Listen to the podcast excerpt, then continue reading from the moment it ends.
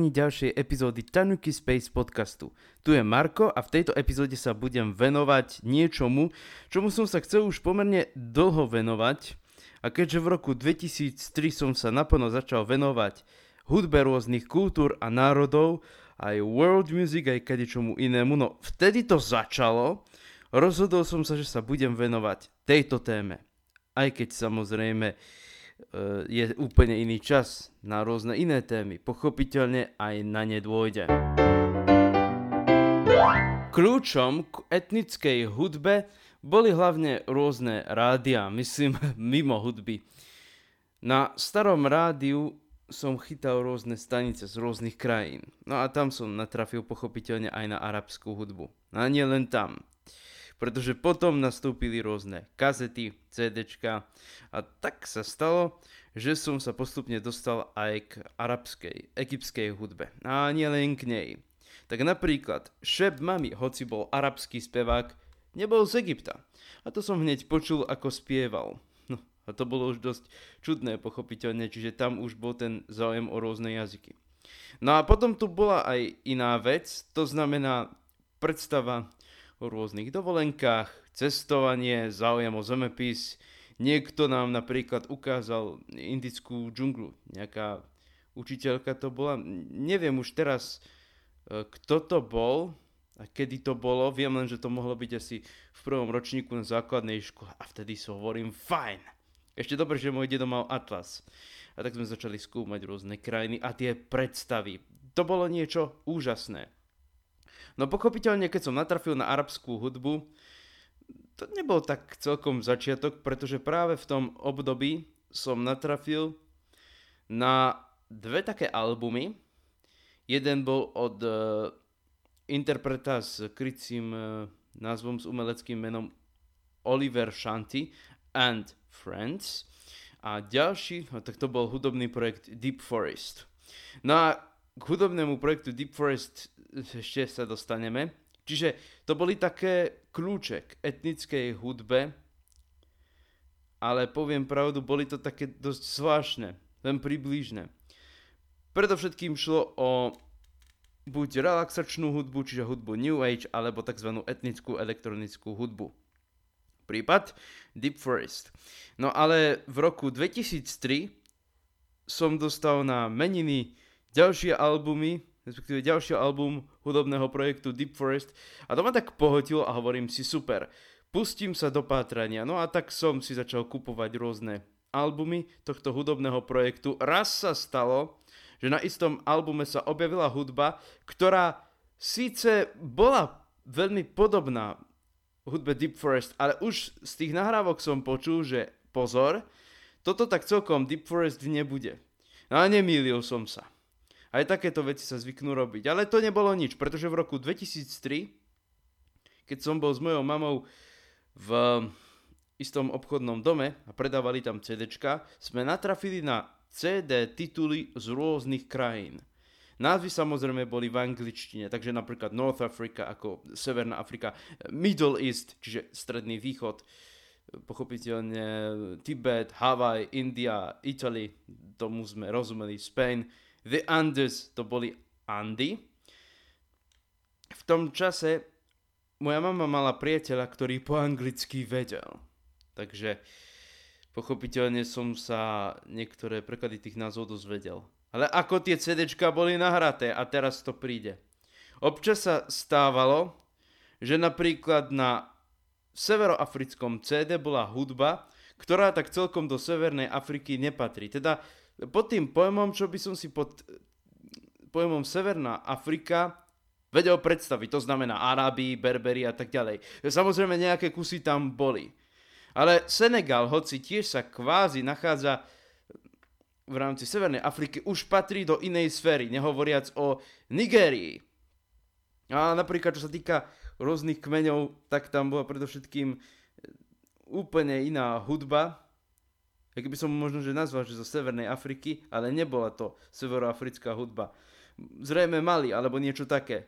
Ako je to sever, ale ide hlavne o západ Afriky, pretože v rámci Severnej Afriky, ako hovorím, Araby, Berberi a tak ďalej.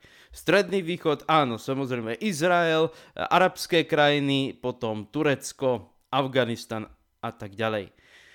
V Afrike, v rámci Afriky, čo sa týka CD s africkou hudbou, pozor, nie Severná Afrika, ale Afrika ako taká. Len jeden umelec názvy piesni v taliančine, čo som si tak neskôr všimol, ale podľa toho, čo som počul, len jeden umelec a 8 skladieb. A teraz, CD s maďarsko-rumunskou hudbou. Prvá pieseň bola ruská, počul som tam balalajku a tak ďalej, to bola veľmi známa pieseň. A ostatné piesne. Všetko nahraté na syntetizátoroch a tak podobne.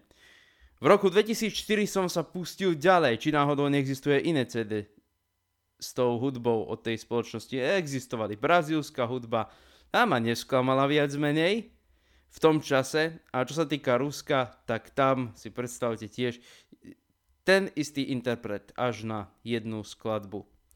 No a potom e, grécka hudba e, na niekoľko skladieb všetko ostatné nahraté na syntetizátory. Veru. Tak to bolo. A potom si hovorím, no niečo mi tu nehrá.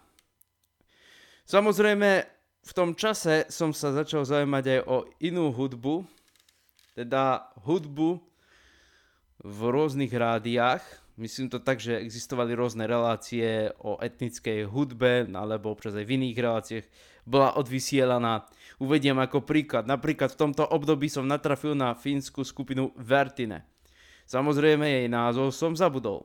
No ale v, toto bolo obdobie, kedy som sa zaujímal hlavne o arabskú a tureckú hudbu Pochopiteľne túto hudbu som si nekupoval iba v, ako hovorím, v rámci tých CD, ale napríklad aj v Bulharsku som natrafil po prvýkrát na tureckú hudbu. Teda po prvýkrát som si uvedomil, keď som sa s mojim starým otcom rozprával, že by to mohla byť turecká hudba. A mal pravdu.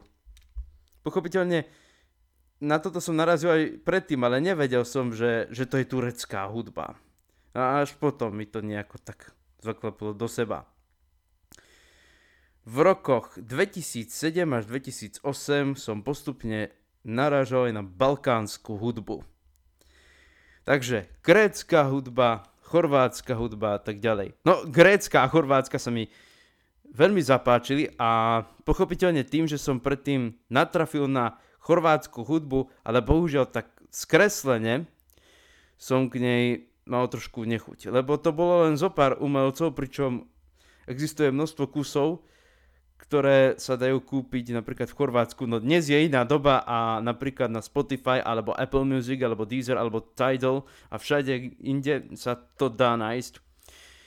Takže pre mňa to bolo veľmi zaujímavé a začal som sa postupne venovať aj chorvátskej hudbe, aj srbskej hudbe, ale samozrejme som bol aj v styku s world music a postupne som si začal uvedomovať, ako to rôzne spoločnosti robia. Už som tu predtým spomínal presne v tejto epizóde, čo sa stalo.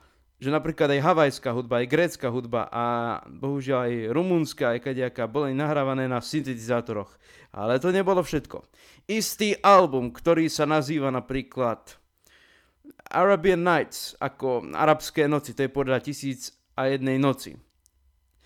Bol nahrávaný rôznymi umelcami a predovšetkým, a to som vedel cez rôzne rádia, lebo v tom čase to bol rok 2007-2008, som počul rôzne rádia z rôznych krajín, som s tým začal, boli predovšetkým perské hudobné nástroje, tombak, santur, tar, naj, kamenže a tak podobne. Samozrejme, názvy týchto hudobných nástrojov som sa dozvedel až neskôr, ale hneď som vedel, že to arabská hudba nebude. Aj takéto veci sa stávali. Ale aby toho nebolo málo, tak napríklad CD od tej istej spoločnosti Crazy Balkans obsahovalo hudbu, ktorá síce bola ovplyvnená balkánskou hudbou, ale čo to bola za hudba? Väčšinou niečo ako klezmer a aby toho nebolo málo, bola to hudba v ruštine. Neskôr som zistil, o čo šlo. Čiže hudba z Odesy, Predovšetkým hudba od rôznych pouličných živlov, kriminálnikov a čo ja viem, aké spodiny. No aj Gréci takú hudbu majú, ale zase nebyť tej opozlej rebetiky by neznikla tradičná grécka hudba. Niečo som myslím, že o tom už aj v tomto podcaste načrtol, ale v inej epizóde. No postupne som si začal tieto veci uvedomovať a bolo toho ešte viac. Hovorím, čo sa deje, čo mám robiť, kde mám hľadať tú pravú hudbu. Napríklad som cítil, že ani tú pravú balkánsku hudbu nehľadám správne. A tak som začal oveľa viac počúvať rôzne internetové rádia a natrafil som na tzv. turbofolk. Hudbu, ktorá je síce populárna hudba, ale je ovplyvnená hudbou tradičnou hudbou napríklad Srbska alebo Bosny alebo Čiernej hory. Takže aj takéto veci sa tam dejú v rámci hudby a vtedy som pochopil, že aha, zle sa to prezentuje. Ale to ešte nebolo ďalej, pretože som chcel pochopiteľne nájsť postupne niečo z bulharskej hudby. Nevedel som samozrejme na ňu prísť. No a stalo sa to a to bolo vlastne veľmi zaujímavé pred desiatimi rokmi, začiatkom roku 2013, že som nakoniec prišiel aj na tzv. Chalga Pop. Ale čo sa stalo? Prečo to nebolo prezentované v rámci západnej world music? Postupne som natrafoval aj na rôzne rebríčky World Music Charts Europe, Trans Global World Music Chart a vtedy som pochopil, o čo tam ide. Teda, čo je World Music. A okrem toho som počúval aj rôzne relácie, ktoré sa tejto hudbe venujú, alebo venovali. Niektoré relácie už v tomto období, kedy túto epizódu nahrávam, nie sú vysielané na rádiu Devín, na rádiu FM a vtedy som si uvedomil, že mnohí ľudia kombinujú tradície s nejakými populárnymi prvkami. A to je jedno, či je to pop. To je jedno, či je to rock, alebo funky, alebo neviem čo. Proste sa to kombinuje Nehovorím, že by sa mi taká hudba nepáčila. No stále je to lepšie, ako keď niekto napríklad nahrá hudbu len so syntetizátormi alebo skôr na aranžovacích pracovných staniciach akože grécka hudba a takto prezentuje. Ja si myslím, že keď už, tak by sa grécka hudba mala prezentovať vo svojej autenticite. Pochopiteľne svoju hudbu najlepšie dokážu reprezentovať práve domáci umelci. No a to by nebolo všetko, keby som napríklad si neuvedomil určité konexie. No aj keď som o nich vedel, ale mal som tú česť napríklad ich zachytiť. Na YouTube, neviem či ešte existuje ten kanál, ale možno, že áno, existoval kanál s tradičnou hudbou a tam sa objavilo video s moravskou hudbou. Čo som bol prekvapený z toho. Vypočul som si ju, ale aj predtým som mal také rôzne znamenia, že aj slovenská hudba je vlastne, aj keď je to tradičná hudba, ale vtedy som sa na ňu pozeral, že fíha, že to niekto vôbec počúva. Ľudovú hudbu. Nie, že by som tým pohrdal, skôr som sa za to hambil. Že som proste si občas vypočul aj tradičnú hudbu, ale čo s tým? No a potom som si uvedomil, však aj to je tradícia. A tak som zistil, že napríklad slovenská hudba veľmi odprezentovaná nie je. A áno, bohužiaľ veľmi chabo. A možno aj kvôli tomu som napríklad v roku 2020 začal nahrávať rôzne slovenské tradičné piesne, potom v roku 2021 som v tom pokračoval, 2022 taktiež, aj teraz občas, v roku 2023. A začal som ich uverejňovať na internete. Kvôli tomu, aby napríklad svet získal povedomie o slovenskej tradičnej hudbe. Málo kto o tom vedel, no ale samozrejme, niektorí ľudia sa našli, ktorí to začali postupne objavovať, našu tradičnú hudbu, teda tú, čo som nahral. Tu som bohužiaľ tiež nahral na klávesoch, ale samozrejme moje klávesy mali možnosť rozšírenia o nové zvuky a štýly, Takže som to proste využil, teda tie zvuky. Automatické doprovody nie. No a jeden z tých balíčkov obsahoval práve zvuky cymbalovej kapely. Čiže rôzne husle, kontry, čiže to sú violy a basy, čiže kontrabasy. No a samozrejme cymbal a nechýbali tam hudobné nástroje ako akordeón či klarinet. No a práve v istom balíčku sa napríklad vyskytoval aj zvuk fujary či drumty. No a tak som to využil a začal som nahrávať rôzne tradičné piesne. Keďže pochádzam z Košíc a môjmu srdcu je najbližšie, ako som si uvedomil, východoslovenská hudba, aj keď mám rád aj západoslovenské, aj stredoslovenské ľudové piesne, tak predovšetkým to bola hudba práve z východoslovenskej oblasti. No nič sa nedá robiť. Ale myslím si, že aj vďaka tomu možno, že nejakí ľudia získali povedomie o tradičnej slovenskej hudbe. Možno, že ich bolo naozaj málo, ale nevadí. Hlavné je to, že som slovenskú tradičnú hudbu odprezentoval aj takto svetu. No ale je to veľká škoda pochopiteľne, že o našej ľudovej hudbe nikto nevie. A nie len o nej. V roku 2016 som vytvoril stránku, kde som sa začal venovať hudbe rôznych kultúr a národov. Začal som písať rôzne články o nej. Volá sa to Globe of Music, ešte táto stránka existuje. Potom, keď som objavil Spotify v roku 2019, začal som asi v roku 2021 vytvárať prvé playlisty, ktoré už boli, predtým som si vytvoril aj iný profil, ale potom som si povedal, všetko bude nakoniec na mojom profile. Ten druhý som niekde stratil, alebo mi ho vymazali. Playlisty v priečinku Globe of Music Začiatok playlistov sa vždycky začínal písmenami GOM, čiže Globe of Music. A tam som napríklad e, sa snažil prezentovať tradičnú africkú hudbu, samozrejme aj slovenskú ľudovú hudbu, africké bubnovanie, palcové piano, čiže kalimbu, zanzu a rôzne podobné nástroje, mexickú tradičnú hudbu, ale stávalo sa, že som občas natrafil na veľký problém.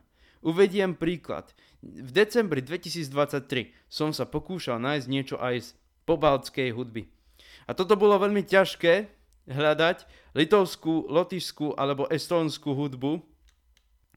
A keď medzi odporúčaniami, to na Spotify samozrejme existuje, sa mi objavovala ruská hudba. Nepáčilo sa mi to, pretože ruská hudba tam pochopiteľne nemá čo hľadať, ani v litovskej, ani v lotišskej, ani v estonskej tradičnej hudbe. Išlo mi o tie národy, nie o Rusov, ktorí tam napríklad žijú. A keď áno, tak by som to pochopiteľne zaradil potom medzi hudbu, ktorá sa venuje Rusku a tak podobne. No nič sa nedá robiť, bolo to veľmi ťažké a existujú aj rôzne iné prípady, napríklad keď som hľadal hudbu Samoy alebo Fiji, nie vždy som našiel tie kusy, ktoré som potreboval, nehovoriac napríklad o niektorých hudobných tradíciách, ktoré hľadám doteraz a pre ktoré ešte nemám vytvorené playlisty, no možno, že v budúcnosti budú vytvorené. Napríklad malajská hudba sa mi hľadá pomerne ťažko. No a pochopiteľne malajská hudba, teda myslím pravá malajská hudba, lebo v Malajzii sú aj iné národy, je viac menej ovplyvnená aj arabskou hudbou, ale ako hovorím, no nie je to ľahké toto hľadať. Nehovoriac napríklad o tom, že keď som hľadal nejakú kubánsku tradičnú hudbu alebo salsu, občas som medzi odporúčaniami nachádzal aj skladby, ktoré napríklad pri salse som si povedal, tak toto ide priamo do kubánskej hudby, to je son alebo niečo také, alebo Guichira. No a potom aj v salse som niečo také začal podobne nachádzať. A bolo to, poviem pravdu, veľmi otravné. Nehovoriac o hudbe, ktorá sa venuje Egyptu. A tam som napríklad väčšinou nachádzal, možno že aj pre to, čo som tam pridal. Neviem, ako to má Spotify vyriešené, toto tu nechcem rozoberať. Šáby som chcel tam nájsť. Čiže niečo z tzv. egyptského ľudového popu, ale nie popu egyptského, čo je vlastne, ako poznáme, mnohí ho poznajú, takže ten tiež obsahuje ľudové prvky, ale šáby, čo sa prekladá z arabčiny priamo ako ľudová hudba, ale je to niečo doslova ako ľudový pop, čiže pop folk. Sa mi to hľadalo veľmi ťažko. A myslím si, že práve tie rytmické egyptské šalby sú veľmi príznačné pre egyptskú hudbu. Aj pri marokánskej hudbe som mal trošku problém a pri líbyskej taktiež. No, ale to je pochopiteľné. No a potom Sudán a Južný Sudán, alebo Nubíci a rôzne iné hudobné žánre boli také, že niekedy mi vyhľadal e, tých istých interpretov. Pri mexickej hudbe som musel vyhľadávať aj z iných playlistov, aby tam nebolo len mariachi, takže napríklad aj Norteño, Banda alebo Durangense, aby tam boli aj rôzne iné hudobné žánre, tak som vyhľadával. Čiže aj o tom toto celé je a niekedy je naozaj ťažké nachádzať tú pravú tradičnú hudbu. A doteraz napríklad neviem, ako znie pravá fínska ľudová hudba, lebo väčšinou nachádzam tzv. world music alebo moderný fínsky folk. Že aj to sa stáva, je to veľmi zaujímavé a nepáči sa mi to, nehovoriac o gréckej ľudovej hudbe. Tam najnovšie sama lajka, to je istý grécky hudobný žáner. Už som o ňom v tomto podcaste hovoril, ale pripomeniem, ide o tzv.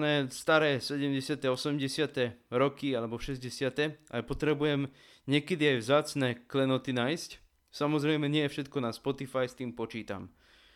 A napríklad pri chorvátskej tradičnej hudbe tam si musím dávať sakramenský pozor, lebo ide aj o populárnu hudbu, ktorá obsahuje rôzne tradičné prvky.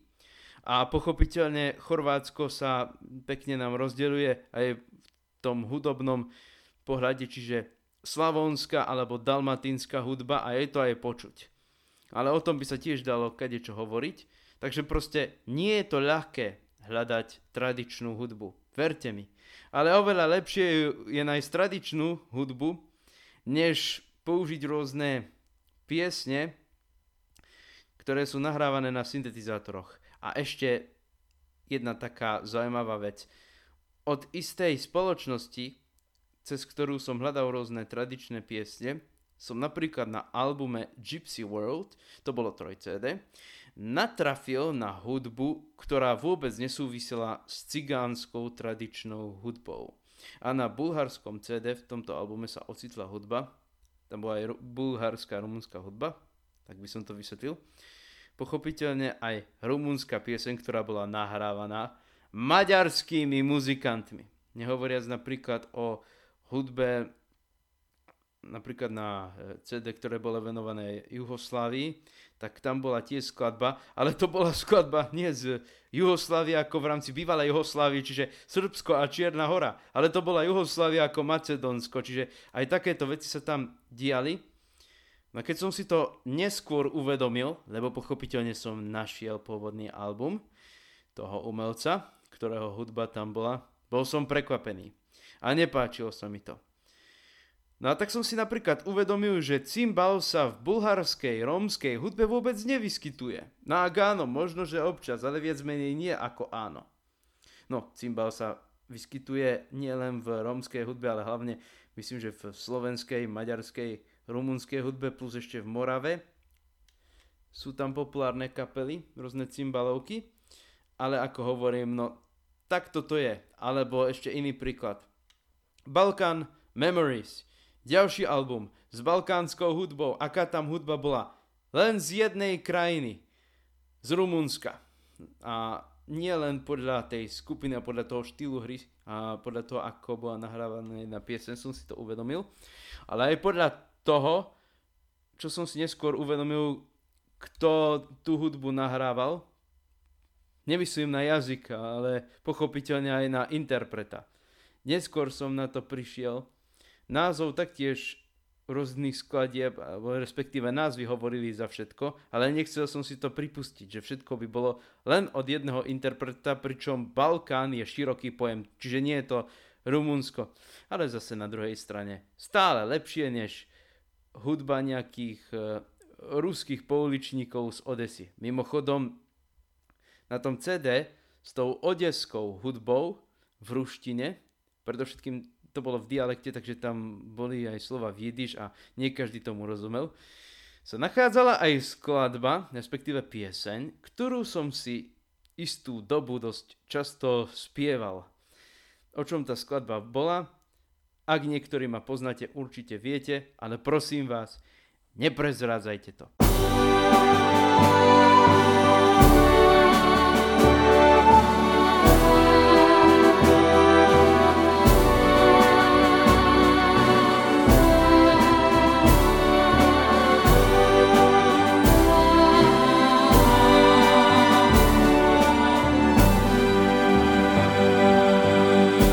Tak a teraz nasleduje ďalšia téma tejto epizódy. Čiže v tomto roku, čo sa stalo mimoriadne? Samozrejme, nejaké chybičky boli, ale tento rok bol významný aj niečím úplne iným. A viete čím? Mám moc ráda cestování a jazyky. Takže tak proto jsem se asi v 15 zamilovala do Finska, četla jsem od Miky Valtaryho Egyptěna Sinueta a tak jsem se do toho zamilovala úplně bez hlavě, že jsem si řekla, finština, to je láska na první poslech. Tento rok som začal nahrávať prvé rozhovory pre môj podcast. A prvý rozhovor bol práve s Rachel Skleničkovou, nevidiacou hudobníčkou, skladateľkou a tak ďalej. Rachel ma zaujala tým, že mi voľa kedy rozprávala o tom, ako bola vo Fínsku. A keď som začal nahrávať epizódy o rôznych krajinách a národoch, rozhodol som sa takto. Čo keby som nahral aj nejaké tie rozhovory nielen o rôznych krajinách. A predovšetkým taký môj prvý podnet bol, však nebol som vo Fínsku, čo poviem o ňom. Rachel tam bola, poznám ju a tak som si povedal, že nahrám s ňou rozhovor. A práve v čase, kedy som nahrával ďalší rozhovor s Robertom Lombínom, tak v tom čase som pustil niektorým mojim známym práve rozhovor s Rachel Skleničkovou a veľmi sa mi páčil. Roberto Lombino bol taktiež pre mňa veľmi zaujímavý človek. Dokonca ovládal aj medzislovanský jazyk. A zaujímal sa on. A potom som nahral aj rôzne iné rozhovory. Niektoré rozhovory možno, že v budúcnosti budú naplánované. Uvidíme, čo bude. Ale pre mňa bol veľmi zaujímavý rozhovor asi tento. Po prvýkrát som sa s handpanom stretol v roku 2009. Hral na ňom môj kamarát. Vtedy som si povedal, že keď budem mať dosť peňazí, kúpim si handpan. Samozrejme, handpan stal 3000 dolárov, tak som si handpan nemohol dovoliť. Ale zaumienil som si, že keď budem mať toľko peňazí, rozhodne si handpan kúpim. Hoci som tento rozhovor s Mostafom plánoval nahrať na začiatku, nepodarilo sa. Ale až na konci tejto dovolenky. Teda, čo najskôr, pochopiteľne. Na začiatku dovolenky sa to nedalo, ale zase bolo veľmi dobre, že sa nám to podarilo nahrať.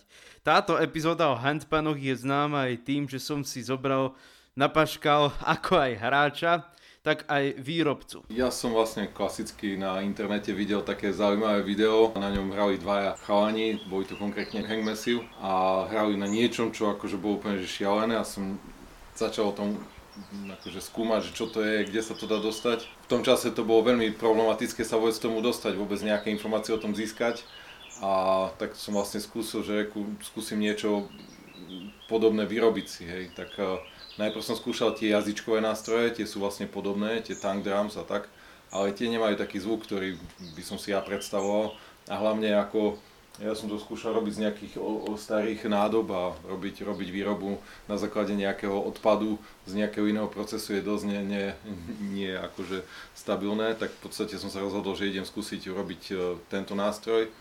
A prvotná vlastne bola myšlienka, že pre mňa, že ja by som to rád chcel mať, hej, ale potom vlastne už keď človek úspel, tak vlastne robí ďalšie a ďalšie a už vlastne zistí, že, že v podstate dalo by sa s tým nejak aj, aj, aj živiť možno, aj vlastne už cel, celý ten život vlastne úplne sa otočil inak, už som v podstate opustil to IT zamestnanie a vlastne teraz sa venujem výrobe tomu a, a v podstate je to, čo sa týka akože výroby, je to nekonečná cesta v zmysle vylepšovania a, a skúšania a a tak ďalej. Čiže v podstate tá cesta začala niekedy pred desiatimi rokmi zhruba asi v tomto čase, 2013 a teraz je 2023. No, a, a postupne som sa vlastne snažil získať čo najviac informácií. V 2014 som bol v Amerike na jednom stretnutí Hangout USA 2014 v Asheville. Tam som sa postretával aj s inými výrobcami v tom čase, ktorý, ktorý ani som netušil o nich. Už teraz akože ich poznám a sme aj kamaráti a sme v kontakte občas s niektorými tak som videl, že dá sa to. No a som potom vlastne prišiel domov a mi trvalo ďalšie 2,5 roka, kým som ja vytvoril svoj prvý vlastný, s ktorým potom som sa vlastne prišiel ukázať na, na jeden festival na Drienok, v ktorom aktuálne vystupovali tí Hangmesu. Tak som sa s nimi stretol som ukázal, chlapci, pozrite sa, ste ma priviedli na túto cestu a, a vlastne už odtedy vlastne postupne som opúšťal tú svoju predošlú prácu a vlastne teraz sa už venujem už iba tejto práci. To bol Marek Lenard, výrobca hudobných nástrojov, respektíve handpanov Myšte Instruments. Tieto dva rozhovory boli známe tým, že som ich nenahrával cez online rozhovor, ale v priamom prenose v teréne, čiže záznamník a pýtal som sa. To bolo také kľúčové v rámci Tanuki Space podcastu. Pevne verím, že vás táto epizóda, respektíve rozdvojená epizóda zaujala. Lúčim sa s vami ja, Marko Oros a vy sa pochopiteľne môžete tešiť na ďalšie epizódy Tanuki Space podcastu. Do počutia, milí poslucháči.